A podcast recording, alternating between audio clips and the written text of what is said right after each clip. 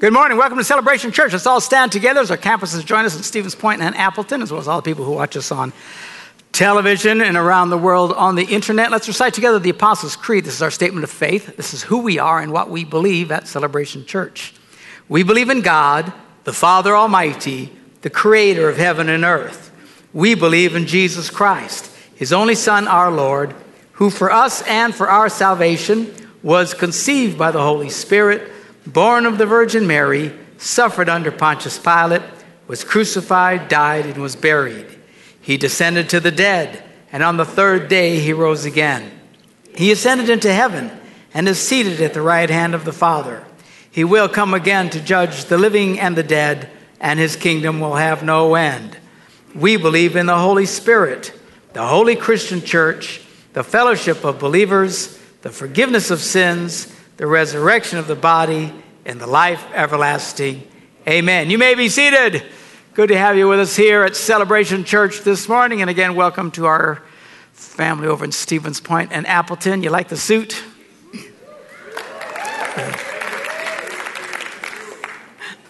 I bought this a few years ago on one of my trips to Africa. I no sooner bought it than I was too fat to wear it. It was such a drag because I couldn't get the stupid thing on. So I've been losing weight. I lost about fifteen pounds. And this, yeah. People say, how'd you do it? I quit eating. So much anyway. Uh, so this morning I'm seeing, can I get the stupid thing on? I did. I thought, all right. So it's a little over the top, but it's okay. It's me. Anyway, hallelujah. What am I talking about? We are wrapping up our... Uh, final message in our series. This summer we've done a series called Ask the Pastor, and people have been asking questions, sending in questions, and I've been answering the questions. Way more questions than there have been answers, because we don't have that many Sundays throughout the summer. But uh, if you do have some of these questions, let me encourage you, ask some of the people in the church, especially the ones who've been around for a while. A mature Christian should be able to answer any of the questions I've been asking. Look for a mature one and ask questions and say, you know, what does this mean? And uh, and they can help answer that question. Anyway, it's been fun. I've been enjoying this quite a bit myself. Uh, we're going to wrap this up with this final question. Someone sent me an email and said, Pastor, wh- why don't you guys baptize infants and children? After all, Jesus said, bring the little children to me. Uh, and uh, what they were referencing to is this scripture from the Gospel of Matthew that says, then people brought little children to Jesus for him to place his hands on them and pray for them. The disciples rebuked them. Bug off. Get these little critters out of here. They're bugging him. And Jesus said, no, no, no. Let the little children come to me and do not hinder them. For the kingdom of heaven belongs to such as these. And then he had placed his hands on them and he went on from there. Now, uh, let me throw a disclaimer out here uh, this morning. This is not to attack people who don't think like us when it comes to the issue of baptism. Lots of Catholics and Lutherans in this area who watch me on television and such and such. This is not an assault on your perspective. I'm merely answering the question, why we don't. You can explain why you do to your heart's content. I'm just explaining why we don't. And I will say this, there are lots of things, more things that join us together as Christians than separate us. And this is a time in the world where Christians need to join together. Christianity is under great assault all over the world. Christians are being brutalized, terrorized, murdered, tortured uh, throughout the Middle East, uh, North Africa. It's a terrible time. Even in America, there's been an assault on Christianity in our culture for many, many years. It really kind of ticks me off, because they like to attack us, but anybody else, they'll make all kinds of accommodations for. I'm stunned. Often I read in the papers and stuff of how school systems and organizations are trying to accommodate, for example, Muslim children who want to pray five times a day. They want to give them the mats and a room and everything else. And I think, good grief, if a Christian asked for five minutes to pray, they'd have a fit and throw us in jail. So that...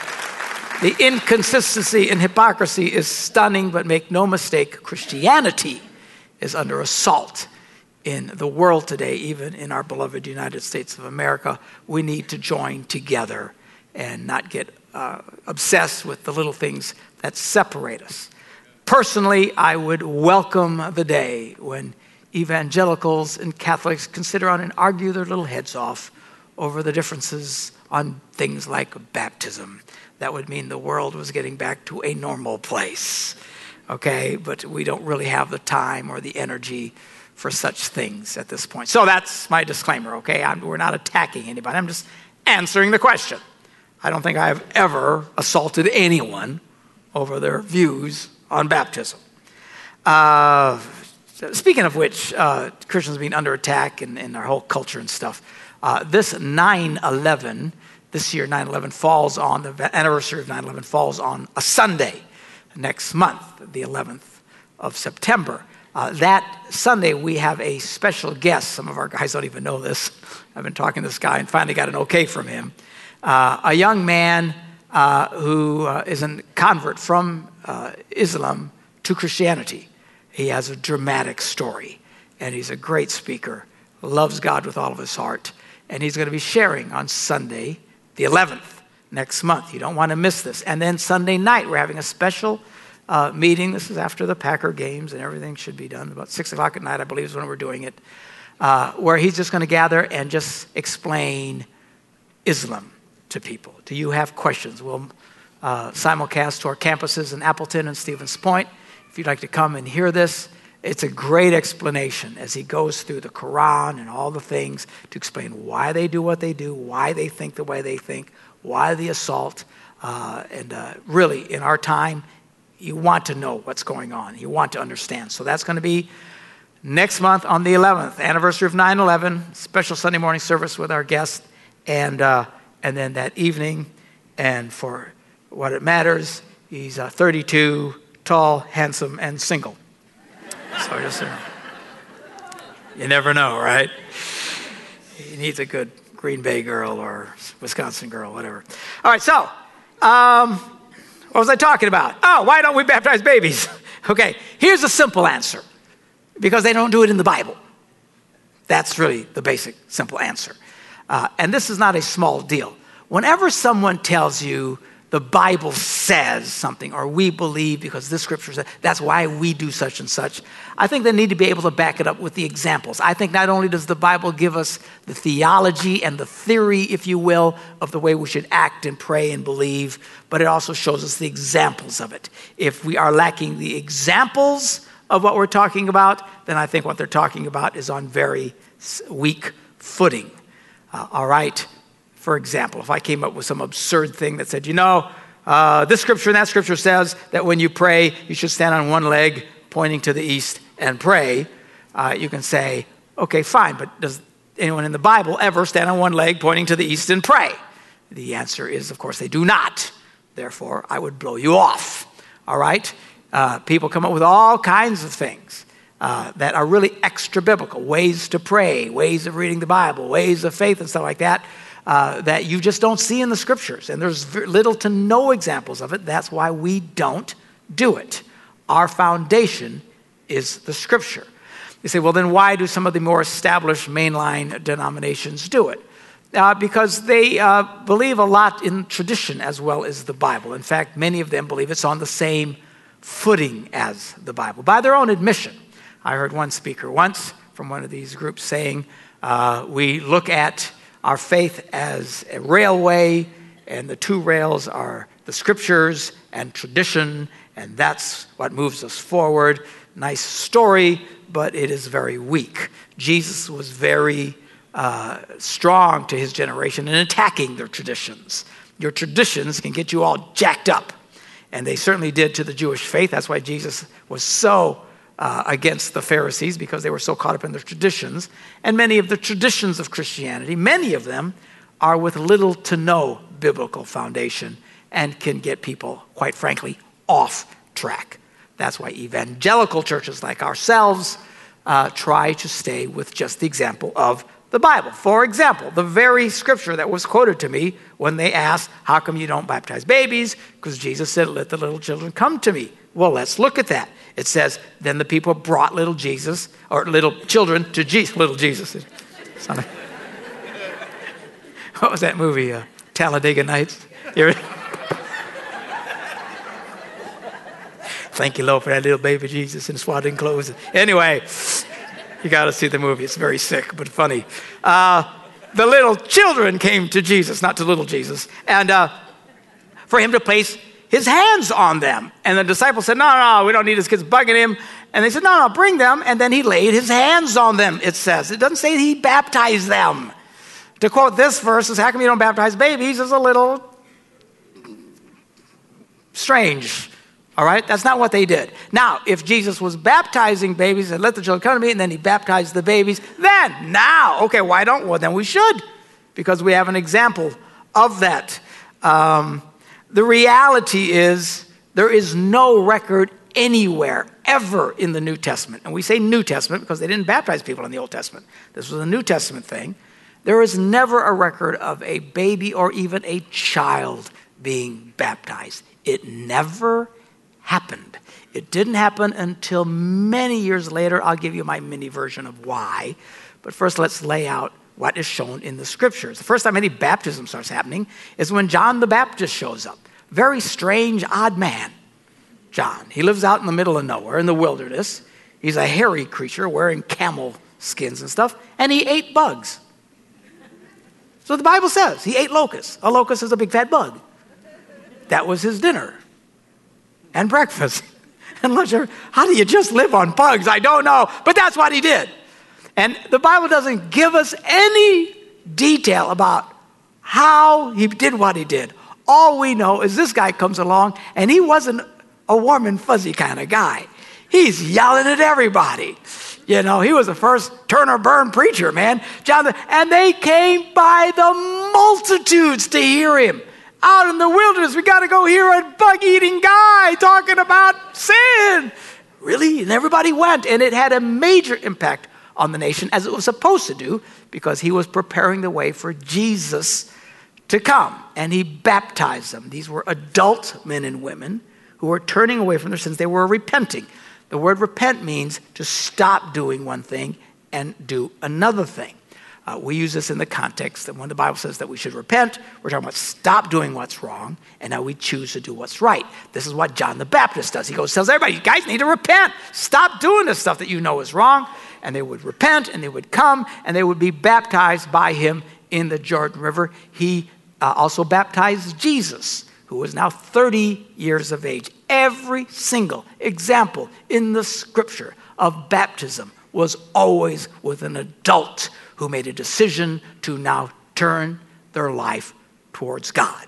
That is the foundation. There is nothing other than that in the scriptures.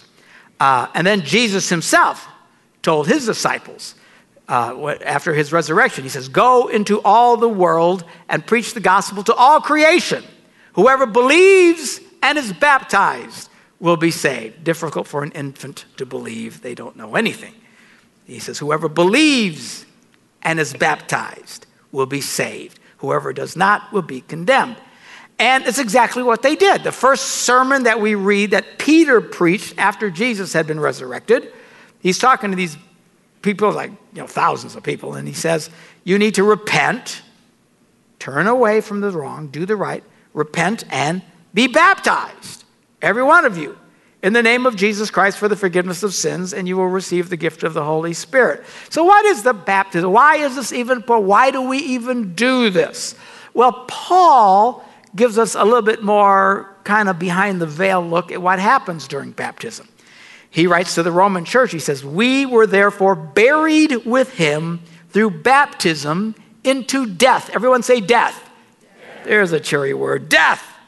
In order that just as Christ was raised from the dead through the glory of the Father, we too may live a new life. That is the symbolism of being buried into the water. That old nature is now dead and buried, and now you are resurrected as Christ came resurrected out of the tomb to live a new life. Basically, baptism is a celebration of death. It is.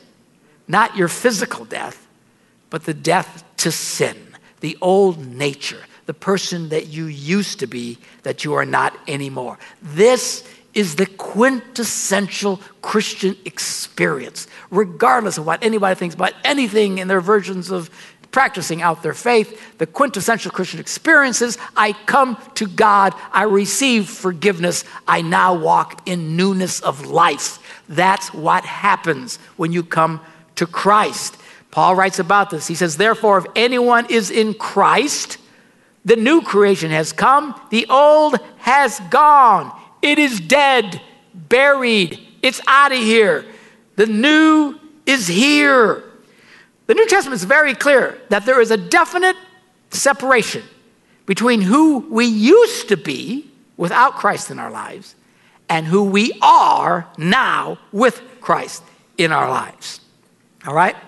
Uh, and in fact, I truly believe your ability to successfully live out the Christian life is in direct proportion to how much you comprehend this. If you don't comprehend this, if you have a hard time comprehending it, by and large, you will struggle in your faith. When you start to understand the fact that your old self is dead, that it's not you anymore, you tend to walk with much greater freedom. The weight is off. You're not constantly trying to reconcile and deal with what happened in the past. You're now walking in newness of life. People who live as victorious Christians are absolutely bought into the concept that they are not who they were. If you don't have an overwhelming sense that you're not who you were, I would challenge your understanding of your faith. We become different.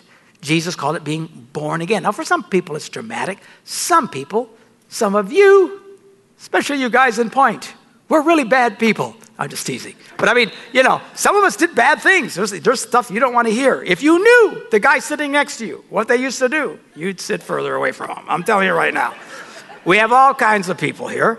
Uh, some, not so bad at all. They, you know, their version of being naughty was, you know, they, you know, didn't pick up their underwear when they were told. I mean, it's, it's, it's hard to, but we all are sinners, whether great or small. At some point, we turn away from that and we turn to God. We ask him into our life for forgiveness and we walk in new life. The old is dead. This is the New Testament. If you read the New Testament, and you need to read the New Testament, you need to read the Bible. I probably, y'all need to come to church. We're now getting back in the fall. Sunday mornings, Wednesday night. You come to church every Sunday and Wednesday night. I promise you, a year from today, your life will be dramatically different than it is right now.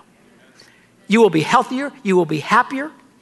And I can virtually guarantee you the people one year from now who are struggling the most in their lives are the people who did not come to church every Sunday or come to church on Wednesday night. There is no substitution for just getting in the presence of God and hearing the word of God.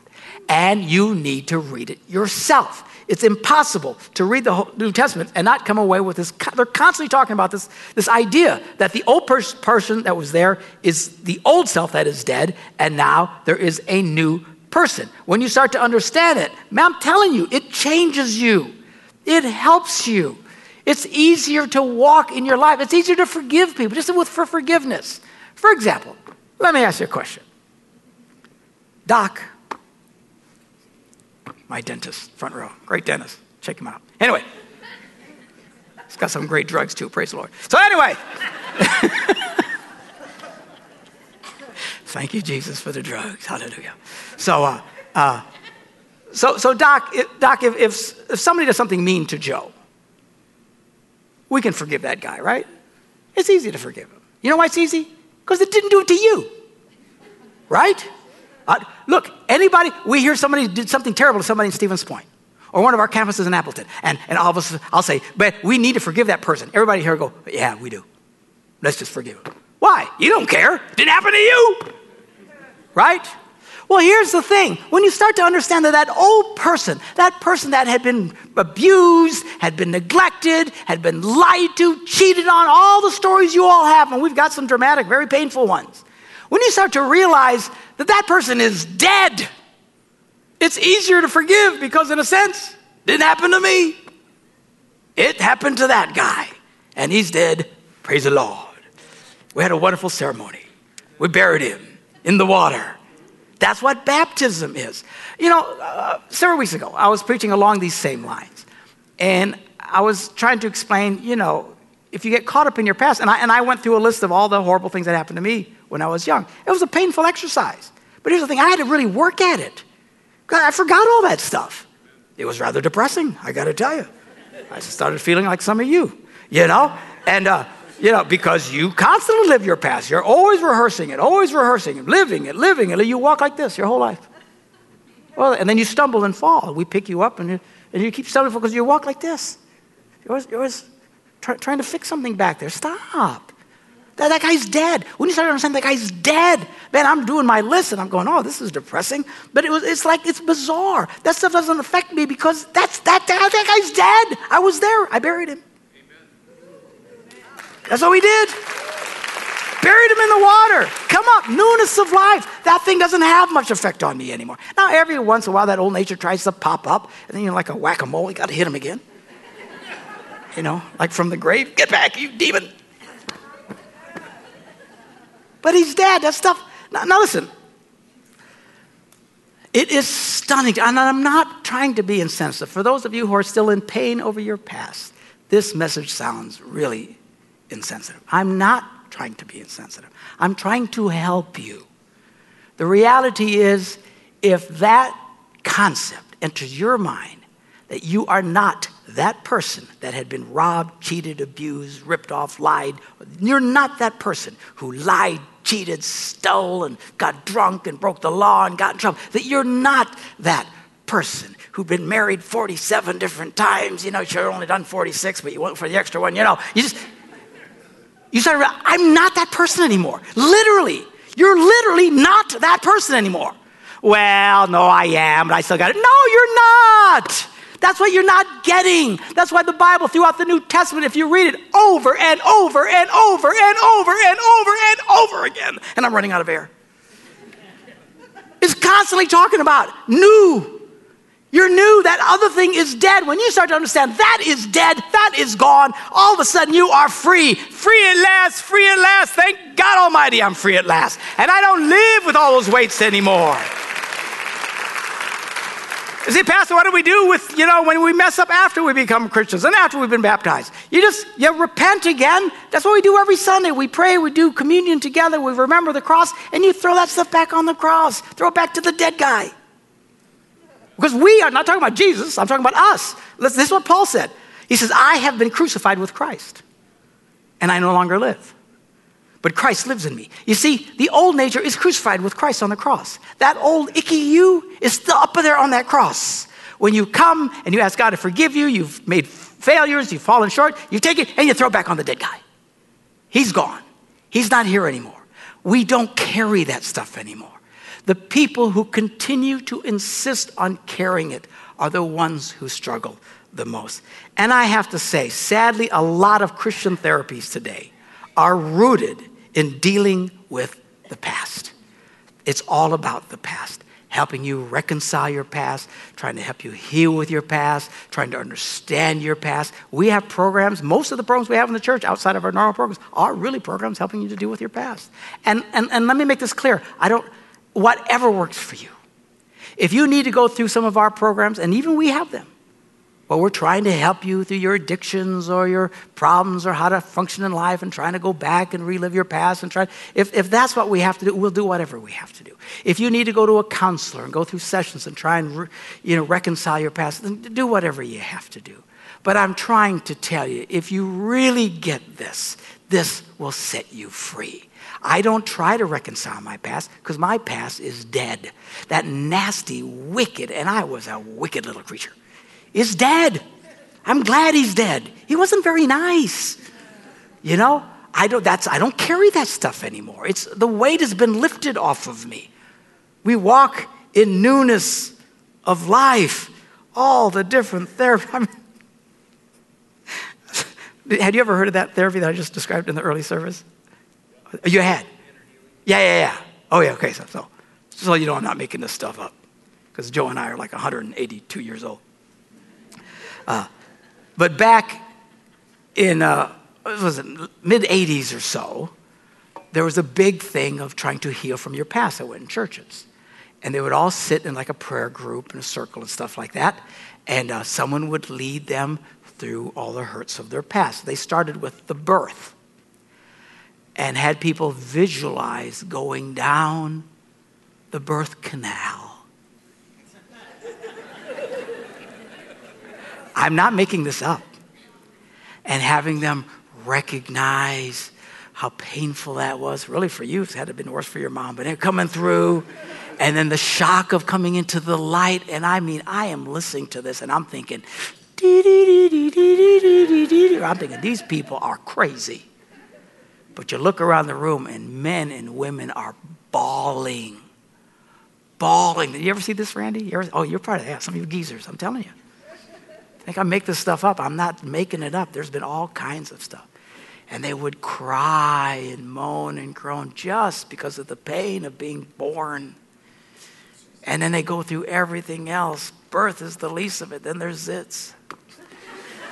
You know, right? Potty training. I mean, what was that about? You know, I mean, it's all these pains. So you're making fun. I, well, to a degree, I'm just saying, look, at some point, you just let that stuff go. Let it be buried, bury it. It's dead and gone. That person who experienced all that stuff, I'm telling you, is not standing before you anymore. That's not me. Yeah, it was. I remember when you were in high school. No, he's dead. I'm a new person. That's what the Bible teaches us. Again, if you need those therapies as much as I've just castigated them, and the, and the, pro, and the we have several of them in the church. One guy emailed me right after this. You guys, you got problems just like that in the church. I know. I know. I admitted that. Why? Because some people, they can't get this. I don't know why. And if they need to have that reconciled, then fine. I mean, I, whatever it takes to help you heal. But my advice is don't try and heal your past. Kill it.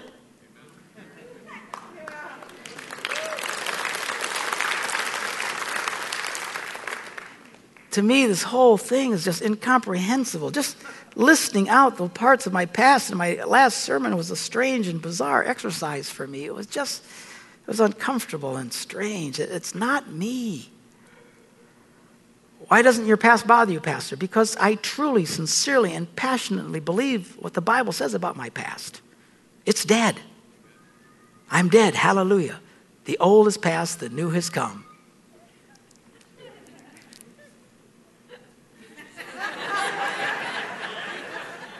Did you hear that?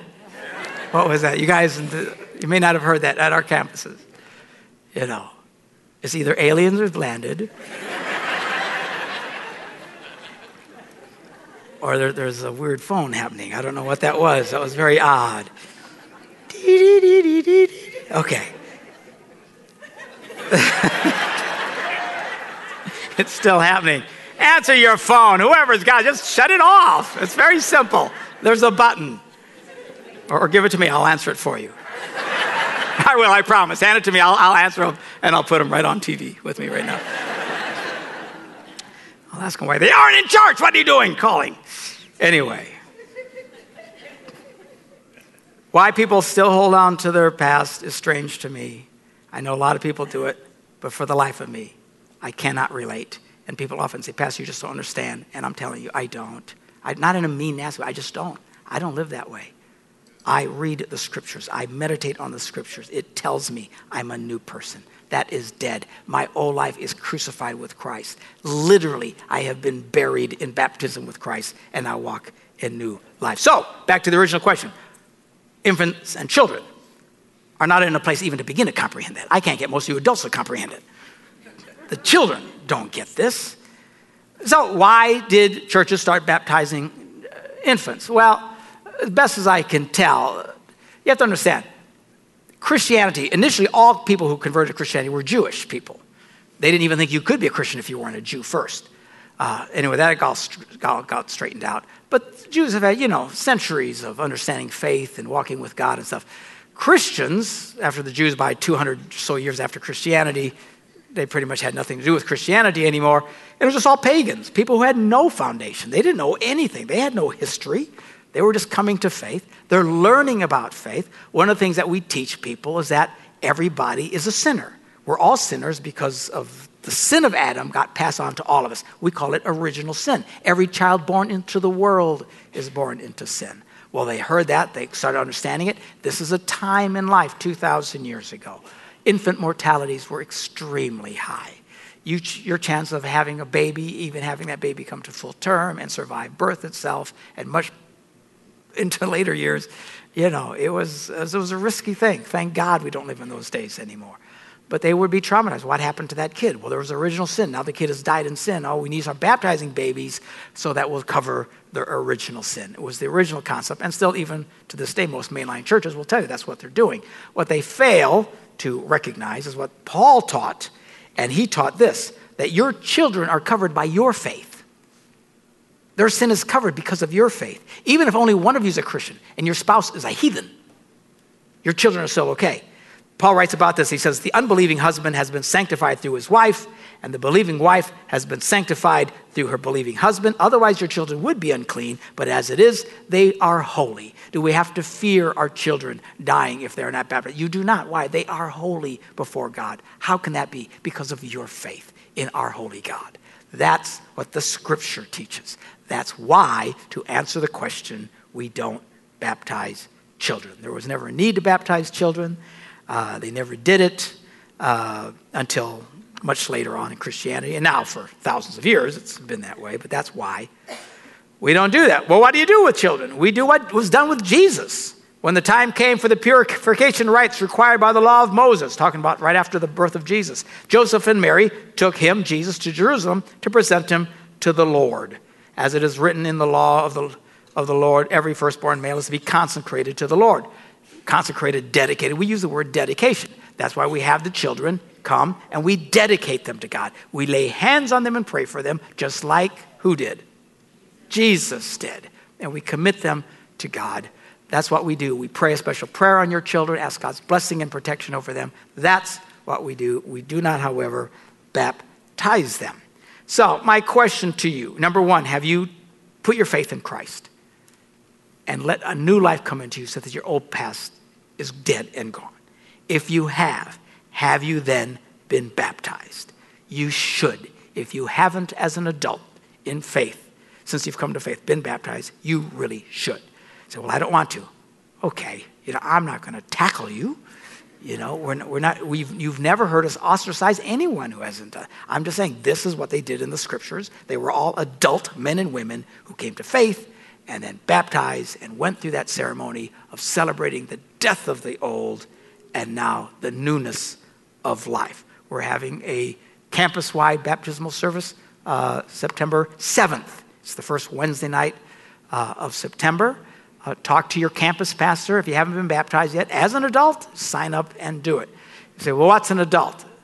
Biblically speaking, an adult is like twelve, thirteen on up. They were always considered adults. That's why in Jewish culture, they have the bar mitzvah. That's a kid who's thirteen or whatever who becomes a man. In that culture, really, since the beginning of time, everyone considered a thirteen-year-old a man, a thirteen-year-old girl a woman. It's just the reality. The whole idea of adolescence never even came up till the fifties in Western culture.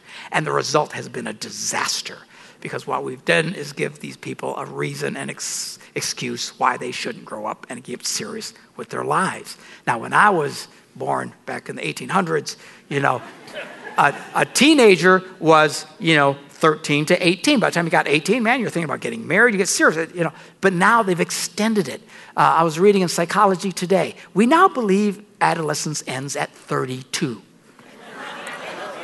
I'm not kidding. That's what the psychology world believes. That's what most of the people out there believe. That's why for two decades, from the time they turn twelve until the time they turn thirty-two, most of them are not taking life seriously. Oh, they're getting, they're educated, they're doing this, but it's still just a big party. Who cares? It's not until they start reaching thirty, they even start thinking, most of them, about getting married and get serious with life. That's the culture in which we live. I think it's destructive. It's not a biblical culture. You become a young man or a young woman, you want to follow Jesus, we encourage you to be baptized. If you haven't, talk to your campus pastor. Get ready uh, for that. Anyway, uh, last scripture. We'll end with this.